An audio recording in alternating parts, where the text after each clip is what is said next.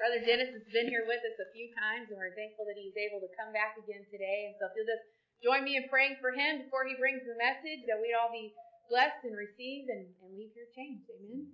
Father God, I just thank you, Lord, for this man of God that you sent to us again this morning, Lord. I, I thank you, God, for the time that you have uh, spent with him, Lord, as he's prepared, God, that he's met you diligently, Lord, and studied your word and, and been sensitive to your Holy Spirit, Father, to know what message you would bring to this people on this day and this moment. Lord, I appreciate, God, the, the time that has to be devoted, Lord, to proper study, Father. Your word says to, to study to show ourselves approved, Lord, and there's a, a trust that comes, God, with the opportunity to stand behind the sacred desk, Lord. And I just pray for Brother Dennis this morning, Lord, that you would just move him aside, God, that he would be your anointed vessel in this moment, Lord, that everything that comes from him would be seen as coming from you, Lord, that we would have sensitive spirits to discern it and to receive it. Father, I pray that your Holy Spirit would just take liberty in this place this morning. God, we love you. Father, we have shown up to spend time with you, God, and I trust in my heart that you came here before us, Lord, and you are simply waiting for us to join in with you, Lord. We love you. We praise you. We thank you for all you are doing here at Prospect, and I pray you bless my brother in Jesus' name. Amen. Amen. I'm going to be in Mark today, uh, the Gospel of Mark, and I'll start early on around chapter 3 and stuff. Uh, you know, one of the best advices I ever heard for young ministers was make sure you use a lot of scripture when you're preaching. That way you'll always know at least something you said was from God. When she was praying and talking about, you know, preparing and all that kind of stuff, it reminded me when I was in college and you know, a test would be coming up and someone would pray before the test and they'd say, bless us according to our studies. And I'm like, no, no. God, I want grace. I want mercy on this test. I, bless me beyond what I studied. But the, the last few weeks, there's been so many things that God's been, been putting on my heart in, in Sunday school where we were going, just uh, the Holy Spirit moving and opening so many things up. And so I, I have a definite goal uh, on where I want to go to here in Mark, but I also want to put it into context and just kind of look a little bit at Jesus. And this is going to be early in his ministry and people around him, the things that are happening, and it can be really helpful sometimes just to look at individuals in the Word because, you know, they're real people, right? Living real lives. And so there's a lot we can gain from looking at how they handle situations, uh, what's happening around them, the good, the bad, the ugly, which is also a movie, but that's something else. So in, in Mark, it's real early in, in his ministry. And again, I'm going to be starting around chapter 3. And in chapter 2, we had some questioning about fasting. We had um, Jesus kind of, you know, he was been uh, baptized by John the Baptist, you know, tempted by the enemy. He's just starting in his ministry and, and what he has to do, and they're already questioning him about different things. This is where you have the disciples going through the grain field and they're kind of hungry, right? And on the side of the road, you know, the grain, they didn't have as many fences back then. We're, we're, we're a lot better at fences now, right? Good fences make good neighbors. But anyway, so they're walking through, you know, and they get they take a little bit of the grain, you know, and they they're going to eat it. And you know why they got in so much trouble for that? That was work. They were harvesting. How many of you know that's probably not what God was thinking about when He said, "Don't work"? Right?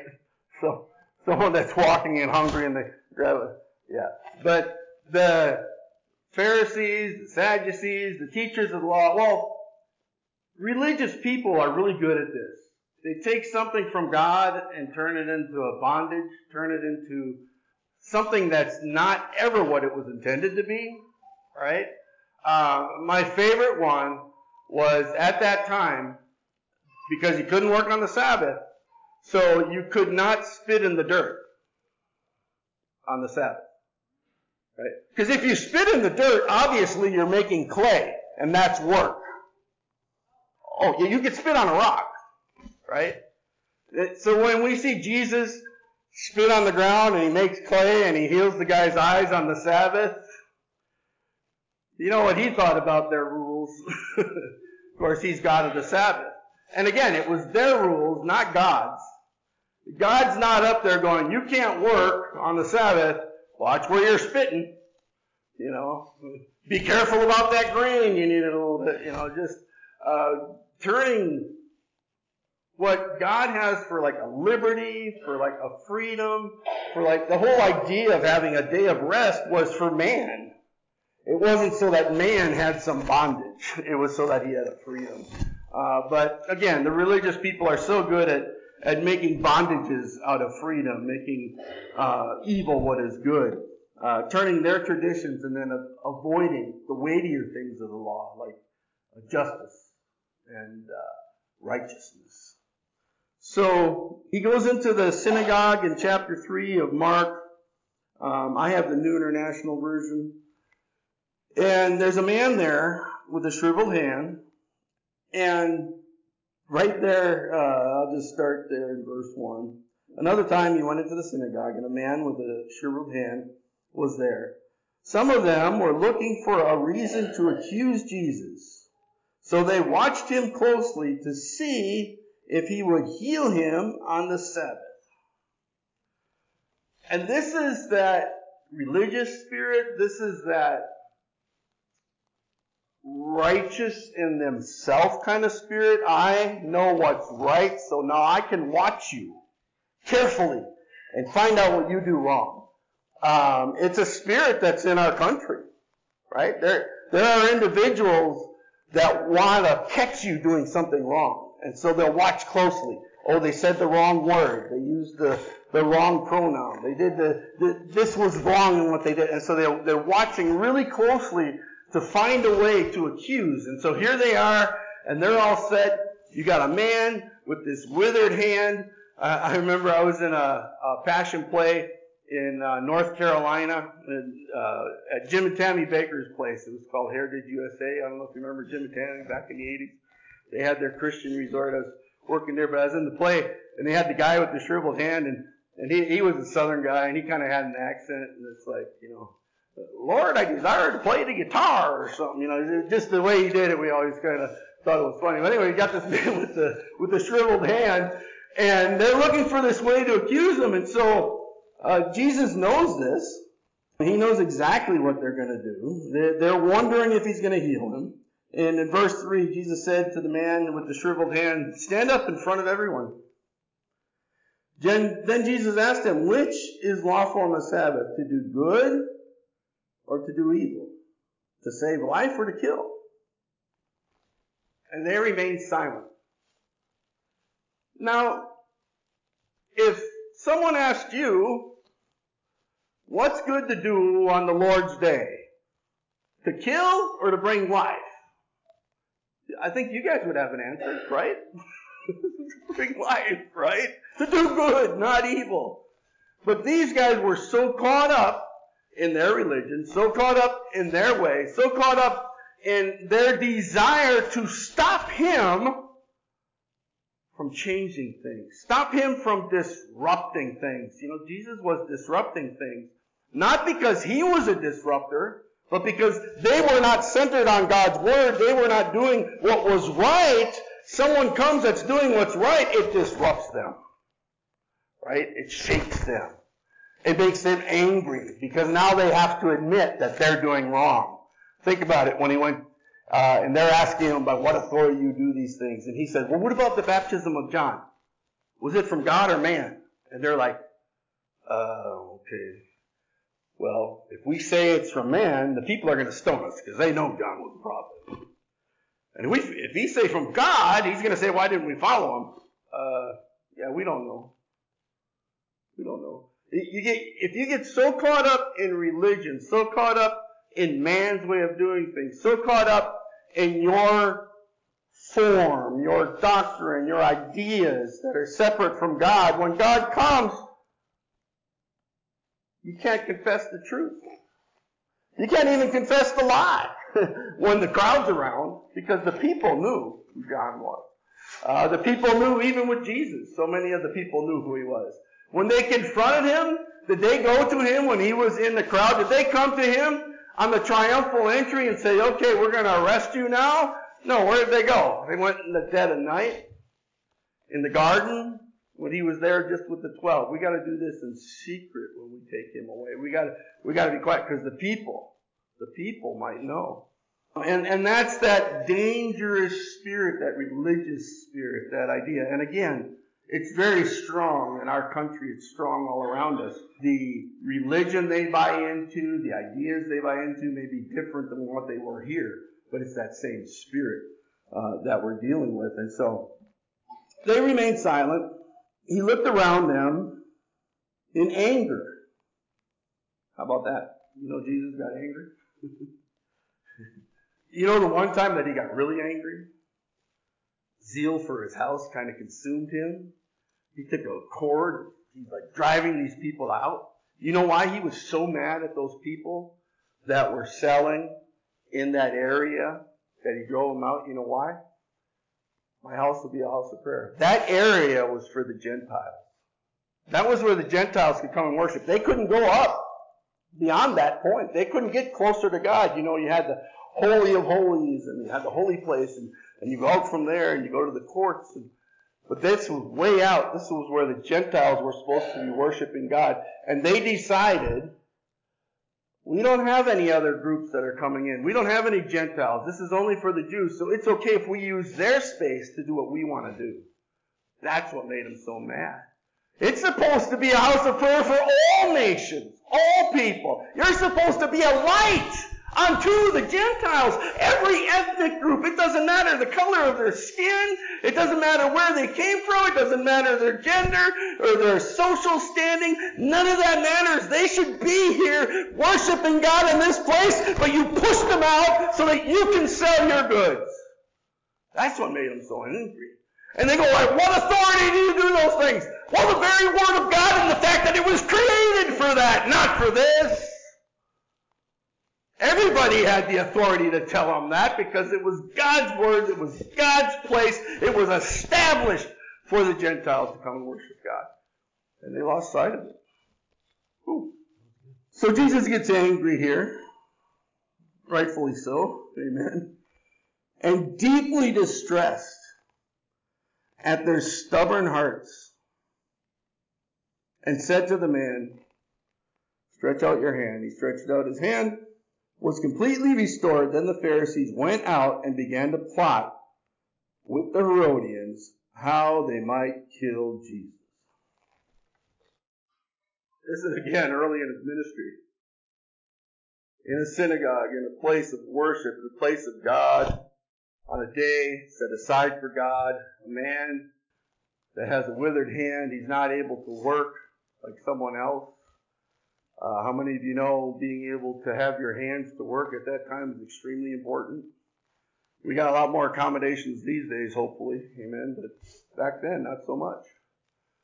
And Jesus is like, You are looking for a way to accuse me. You're looking for a way to come against me because I'm going to heal this person on the Sabbath? What hard hearts. And, and they even prove it, don't they? As soon as he does it, they don't go, praise God, he's healing. Hey, my, my, my nephew Carl's got a, a club foot. Maybe he could heal that too. Or no, we got to kill him. Boy, can you imagine that kind of a spirit? Where when you see someone doing good, you want to attack them. Hmm. You know, maybe there is that spirit in this country and in this world today. There are people that want to do good, that are doing good, that will show the truth, and other people want to shut them down. They want to kill them. They want to silence them. They want to attack them. They want to rise up crowds and masses to go after them. Not thinking of anything specific. So the crowds are following Jesus. Here we go, verse 7. Jesus withdrew with his disciples to the lake, a large crowd, so that those that were diseased uh, were pu- pushing forward to touch him.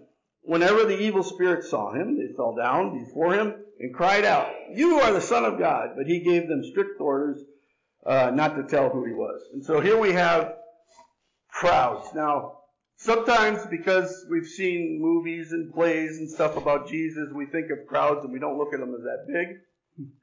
But at times he's feeding 4,000, 5,000. they're only counting the males at that time. Uh, so when you add the women and children, how many know there's always more women and children in these crowds? there are men, amen, right? so I mean, there's tens of thousands of people, thousands and thousands of people that crowd. There's there's times in Scripture where it says there's so many people they were trampling on each other. So here's these hundreds, thousands of people crowding, small little group saying, "We got to kill him." the other one saying, "Man, if we can just touch him, we're going to be healed." This guy, he's got a connection. Evil spirits are coming, saying, "You are the Son of God." He says, "Shut up! Stop telling people that. Knock it off." That's quite a scene, isn't it? That's that's amazing. All these people are coming. All these things are happening. Jesus has the boat, you know, so he can go and, and preach to them from the boat where they can hear him. Uh, all these are happening, and then in verse 13 it says, Jesus went up on the mountainside and called to him those he wanted. After the crowds, after these things are happening, and this is something you see in Jesus' life often, where he'll retreat away from the crowd. Um, the one time when he fed the 5,000, after he did that, they wanted to force him to be king. I think if you could force somebody to be king, he's probably not going to be a good king, but he was like, no. And then they tried to follow him around the lake, and then he's like, you know, eat my body, drink my blood. And that was a good way to weed it down. there wasn't very many left after that. You start to share the truth. You start to share the reality. You start to bring in accountability and the crowds don't get as big. But as long as the crowds can come and touch and get healed, as long as the crowds can come and they can get some free food, as long as the crowds can come and they can see these cool things happening. Whoa, look, there goes a demon. Oh, here's all this miraculous stuff. They'll be entertained and they'll have fun and they'll do those things. But when you start to bring accountability, take up your cross and follow me. The crowds aren't as big then. You can even have a rich young ruler come and you tell him, sell all you have and come follow me. Yeah, he's not. So anyway, he goes to the mountainside and he calls to him those he wanted. And they came to him and he appointed 12, designating them as apostles. And what I want you to see here is he called a group of them together, and I believe it was more than 12, but he called the group together. And then he said, okay, now these 12 are going to be my disciples. These are the 12 he's going to pour into. Uh, there are times when there's crowds all around, and he'll look at the 12 and he'll say something to them. And he'll talk to them, and he'll pour into them. Because he knows men's hearts. He knows most of the crowd, what they're going to do. As a matter of fact, after years of ministry, after death, burial, and resurrection, after appearing at one time to 500 people and then rising up into heaven where people saw him do it. And he says, wait in Jerusalem till you receive power. There's 120 in the upper room. Not a whole lot. But Jesus knew how to pour into those specific individuals, how to pour into those ones. And so here's this group that he has, and he has this 12.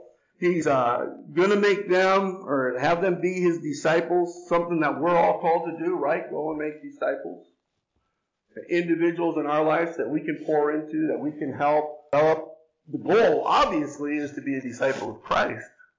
But for some individuals, especially someone just coming to the Lord, they can learn from us. Well, how did you do that? How did you learn from Scripture? How do you study? How do you, how do you, where do you go to church? You know, whatever it is, as we make disciples in our lives. So he calls those 12, sets them aside, and then we have this fun encounter. Jesus, uh, verse 20, then Jesus entered a house, and again a crowd gathered, so that he and the, his disciples were not even able to eat. Now, how many of you know the crowd's so big you can't eat, you got a problem, right? we got to eat. Oh, I've gone to a lot of churches, and when I, all churches I know we're good at eating. Uh, well, yeah, they can't even eat. So again, this crowds, this is huge crowds that are coming around. Uh, and when his family heard about this, they went to take charge of him, and they said, "He is out of his mind." Catching who that is? His family, his mom, his brother and sisters, brothers and sisters. Jesus, you've lost it. You're nuts, man. You're crazy. What are you doing?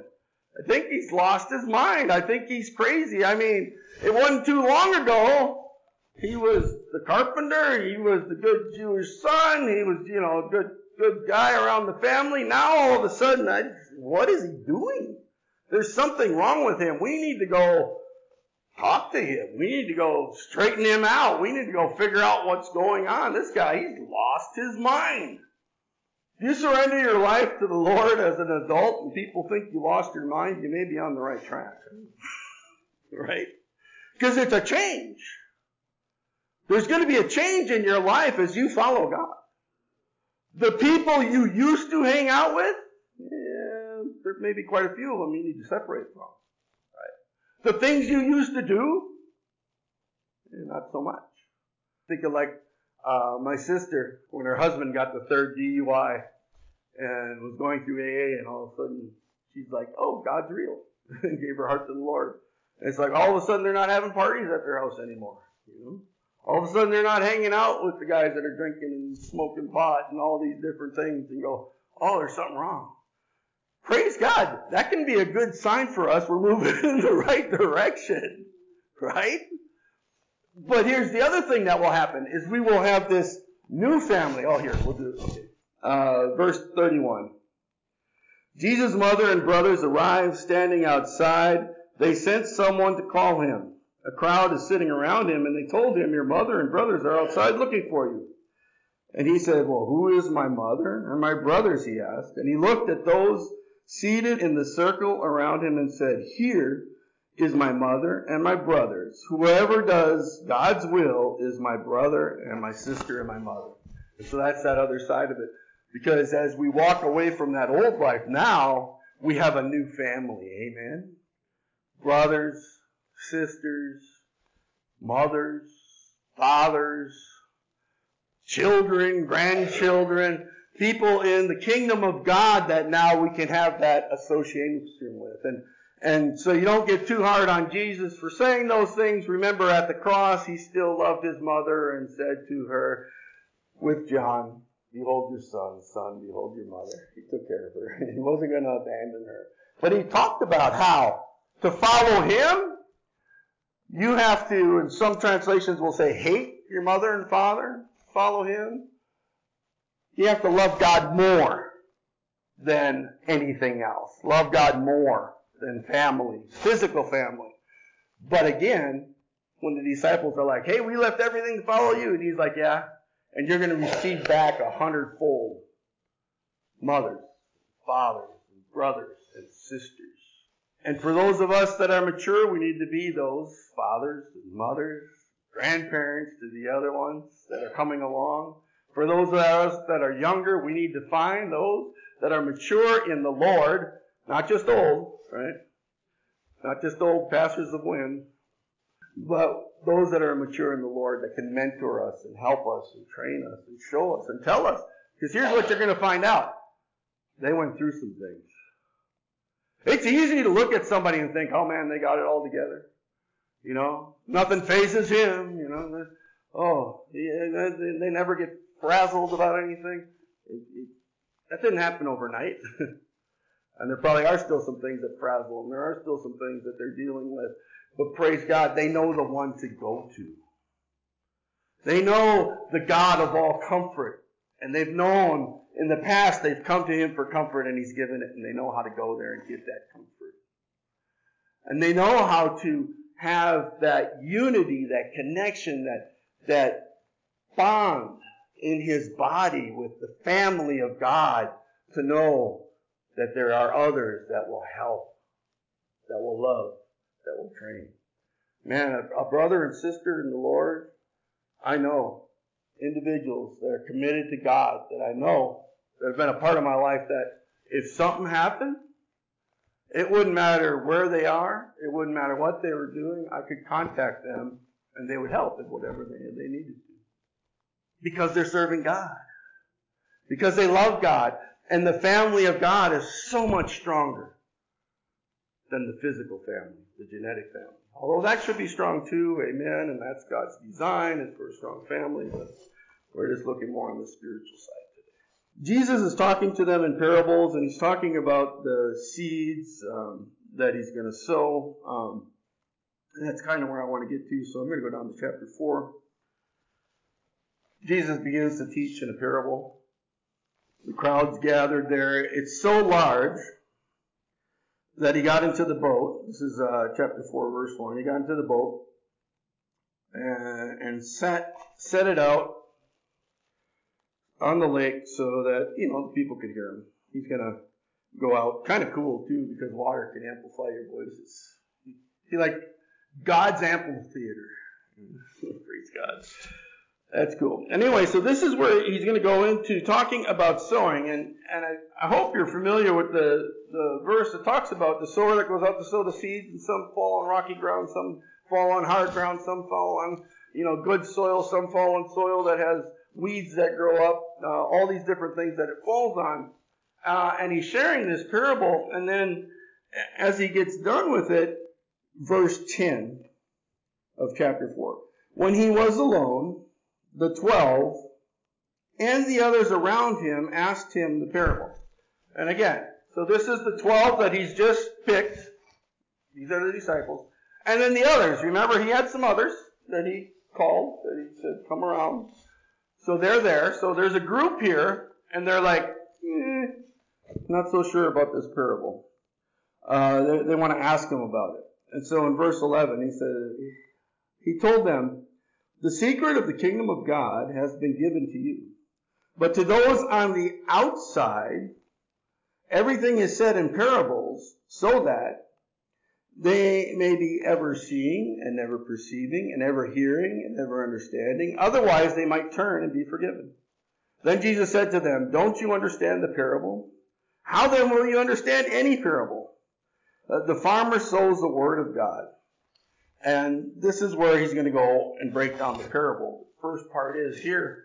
He says, You are these chosen ones. I got these 12 that I've called to be disciples. I got these other ones, you know, kind of pouring into you, some too.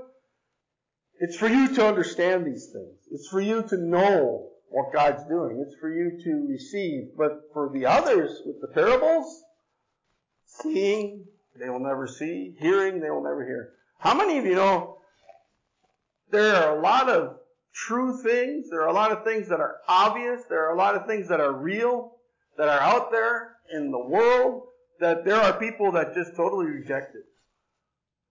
Totally reject truth. And I'm not just talking about the Bible, I'm just talking about facts, reality. Uh, they spin all kinds of different things. They, they've got their own reality that they live in. They got their own world and ideas and they got their own narration and they can tell you about events on certain days and they got this whole thing about what happened. And you look at the facts and you go but none of that actually happened. Well yeah it did. No it didn't. Um, that's those ones that are on the outside those ones that are with the enemy. And of course god will give them over to a reprobate mind. God will turn people over to what they want. But praise God that we can know what God's doing. We can know what His Spirit is doing. We can know what Jesus is doing in this time. You know, right now, in this time, today, and throughout the rest of time, I believe. The sun is shining bright. God is drawing near. The Holy Spirit is available. The power of God is here to heal and to save and to transform and to set the captive free. God is moving in a powerful way. The harvest is plentiful. Laborers are few. I mean, we're in a time of victory and power, but you look out and you see so much darkness, you wonder where it is. Well, find the twelve. Find the group. As a matter of fact, within the twelve, there were three that Jesus would kind of called aside at times. There was Peter, James, and John. And when there's a mountain where he's transfigured and he's shining bright, there was three that saw that. Moses and Elijah talking with him. Wow. That's pretty cool. The closer we are to Jesus, the better we are listening to him and hearing him and knowing what the Spirit's saying, the brighter the glory, the more we're going to see what's really happening. Can you imagine? Nobody else saw but those three, that transfiguration. There's coming a day when he's going to return and everybody's going to see and every knee's going to bow and every tongue's going to confess. Praise the Lord. So he's saying, you know, yeah, but it's for you that, that this parable is for. I'm going to go down to verse 21 because I'm actually not focusing on the parable as much as some of these other things that Jesus said. He said to them in verse 21, Do you bring in a lamp and put it under a bowl or a bed? Instead, don't you put it on a stand? For whatever is hidden is meant to be disclosed. Whatever is concealed is meant to be brought into the open. If anyone has ears to hear, let him hear. Consider carefully what you hear. He continued, with the measure you use, it will be measured to you, and even more. Whoever has will be given more. Whoever does not have, even what he has will be taken away. And I know that gets into some tricky concepts with God that people have a hard time understanding. But first off, and this is the focus is on hearing that I want to focus in on today. Where he's talking about be careful what you hear because the measure that you have, that you use, that you walk in, that's what you're going to get back and you're going to get more. So when he is talking about hearing, it's more than just words, right? It's more than just our ears. Matter of fact, when he's talking about hearing, he's talking about the transforming power of God. Like, oh, our sister said this morning, sometimes it's hard to turn the station when the piano's not playing, right? The music helps. Walking with God, I've often compared it to tuning in to different radio stations, right? There's certain songs, certain beats that, you know, we might uh, tap our foot. There's certain ones that make people do all kinds of weird gyrations and stuff. We won't think about those. There's different kinds of songs. There's different kinds of beats. There's different kinds of music to dance to. And so hearing that word of God, walking in that word of God, walking to the beat of that different drummer, going to affect our lives, how we live, how we move. So it's not so much that we're dancing through life, but it affects our lives, how we move, what we're doing, what we're saying.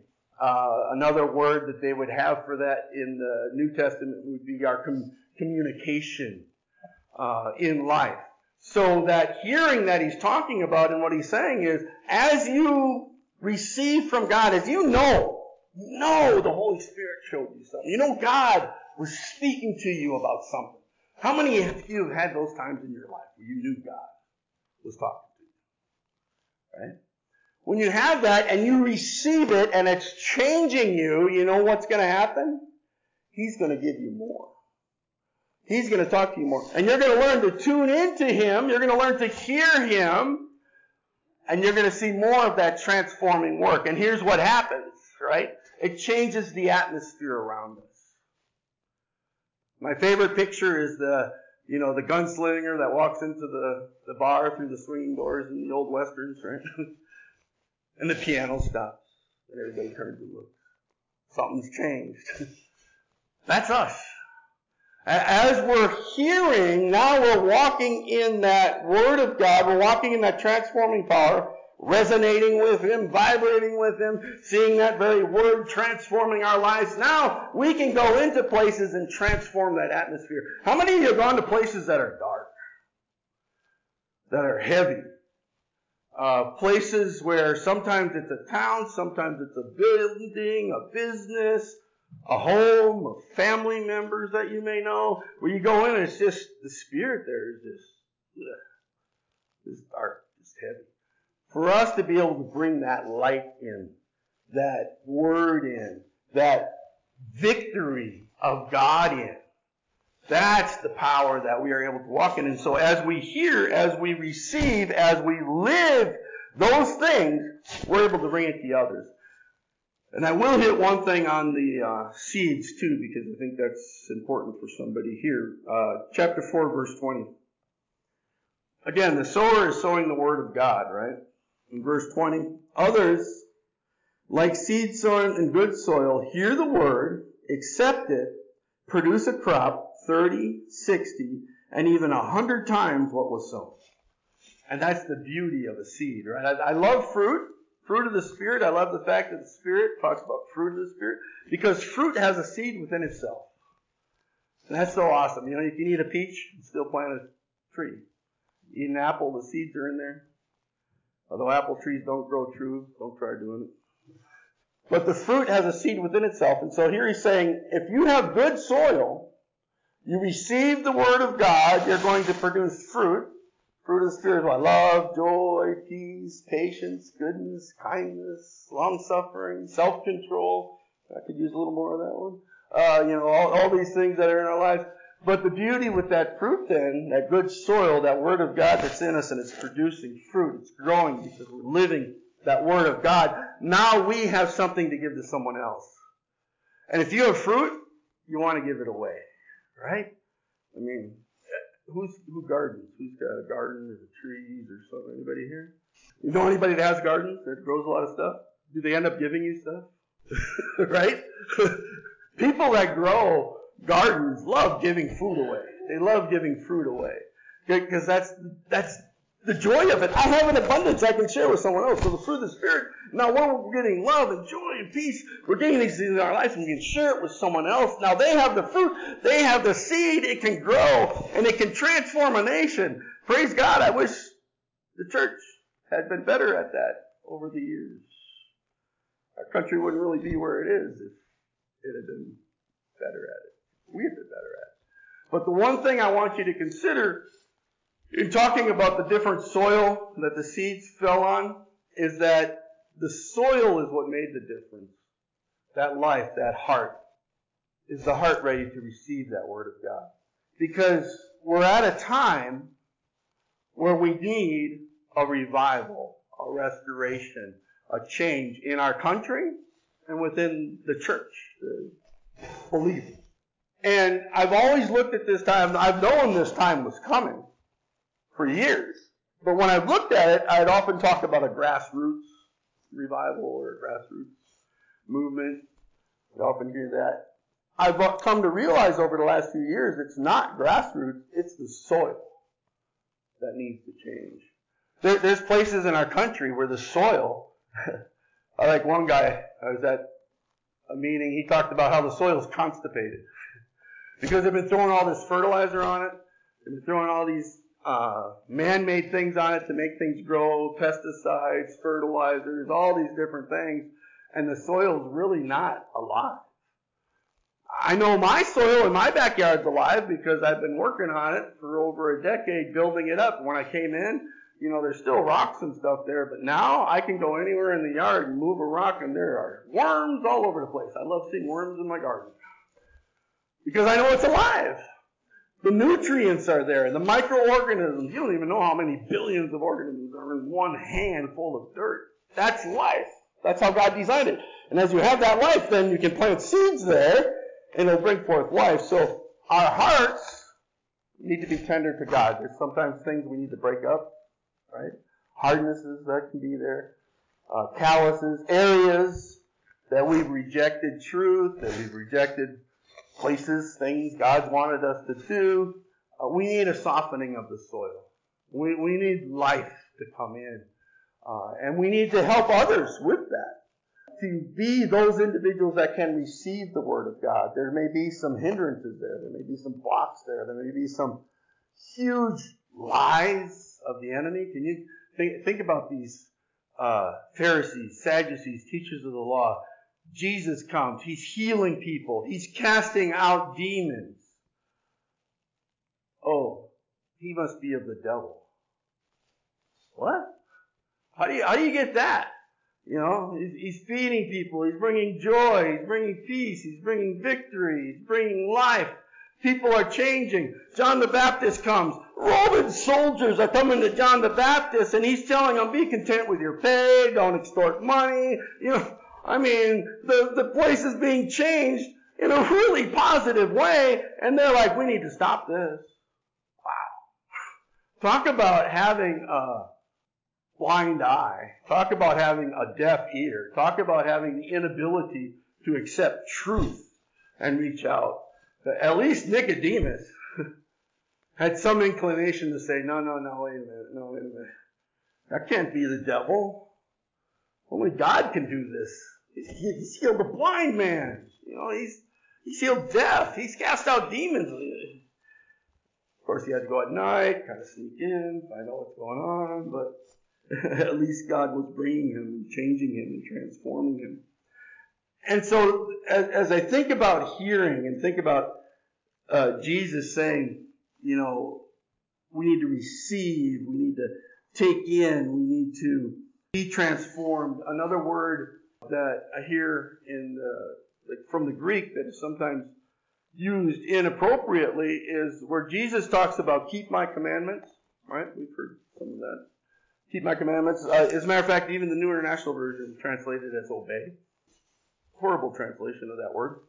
That word keep in the Greek has to do with either guarding a prisoner, so you're guarding, you're protecting, you're making sure, or guarding a treasure. Something that you want to make sure stays where it's at. So when Jesus is saying, keep my commands or keep my word, he's saying, like Mary, she would treasure them in her heart. Remember? When she was young and she'd hear these prophecies and stuff, she treasured them. She hid them in her heart. She's not hiding them so that other people don't see it. She's hiding it in her heart in that she doesn't want to lose it. She doesn't want it to go away. So as we hear that word of God, as we know what God is doing and what He's saying to us, and the beautiful thing is in a service, each and every one of us, the Holy Spirit can be speaking something totally different to everyone here. And praise God, it can even be outside of whatever I was talking about. Thank you, Jesus. he can get beyond me because I could get in the way. Easy enough. But to speak to each and every one of us here, so if we take that, what the Holy Spirit's saying to us, there'll be at least one main thing, probably a lot, but there'll be at least one main thing He's speaking to us. So now we take that and we're going to say, okay, I'm going to hide that in my heart. I'm going to turn that over. I'm going to meditate on that this week. Isn't that great? Start a Sunday, start the start the week, first day of the week. Holy Spirit gives us something. Now we can turn it over. And listen, the more we're fellowshipping together, and the more we're allowing the Holy Spirit's presence to do things. So, like you be in a Sunday school class downstairs, and the Holy Spirit's kind of pointing at this, kind of nudging this thing. Then you come up to the service up here. Oh, there's that thing again he was talking about. Oh, now I got some clarification of that. It's amazing how deep that word can go then as it grows roots because the beauty then is that you're going to be producing that fruit, that love, that joy, that peace. And praise God that it's not your responsibility to make the fruit, right? It's not your responsibility to do that work. He gives the increase. We surrender to that word. We surrender to what He's showing us.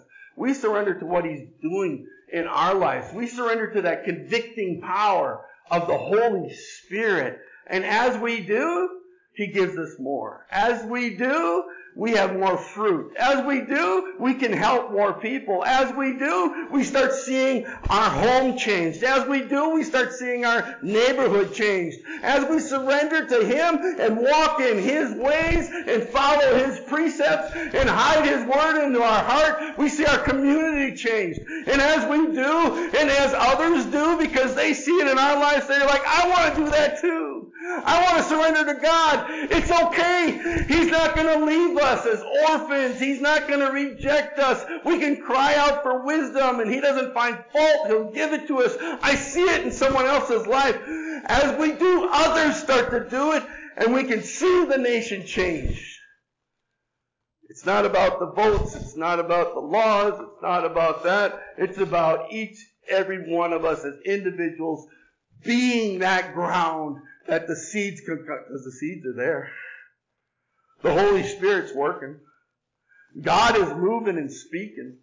No doubt about it. And if you can't hear Him, if you don't see it, let's pray before you leave. right? Let's pray that those hindrances, let's pray that, I mean, there are enemy attacks.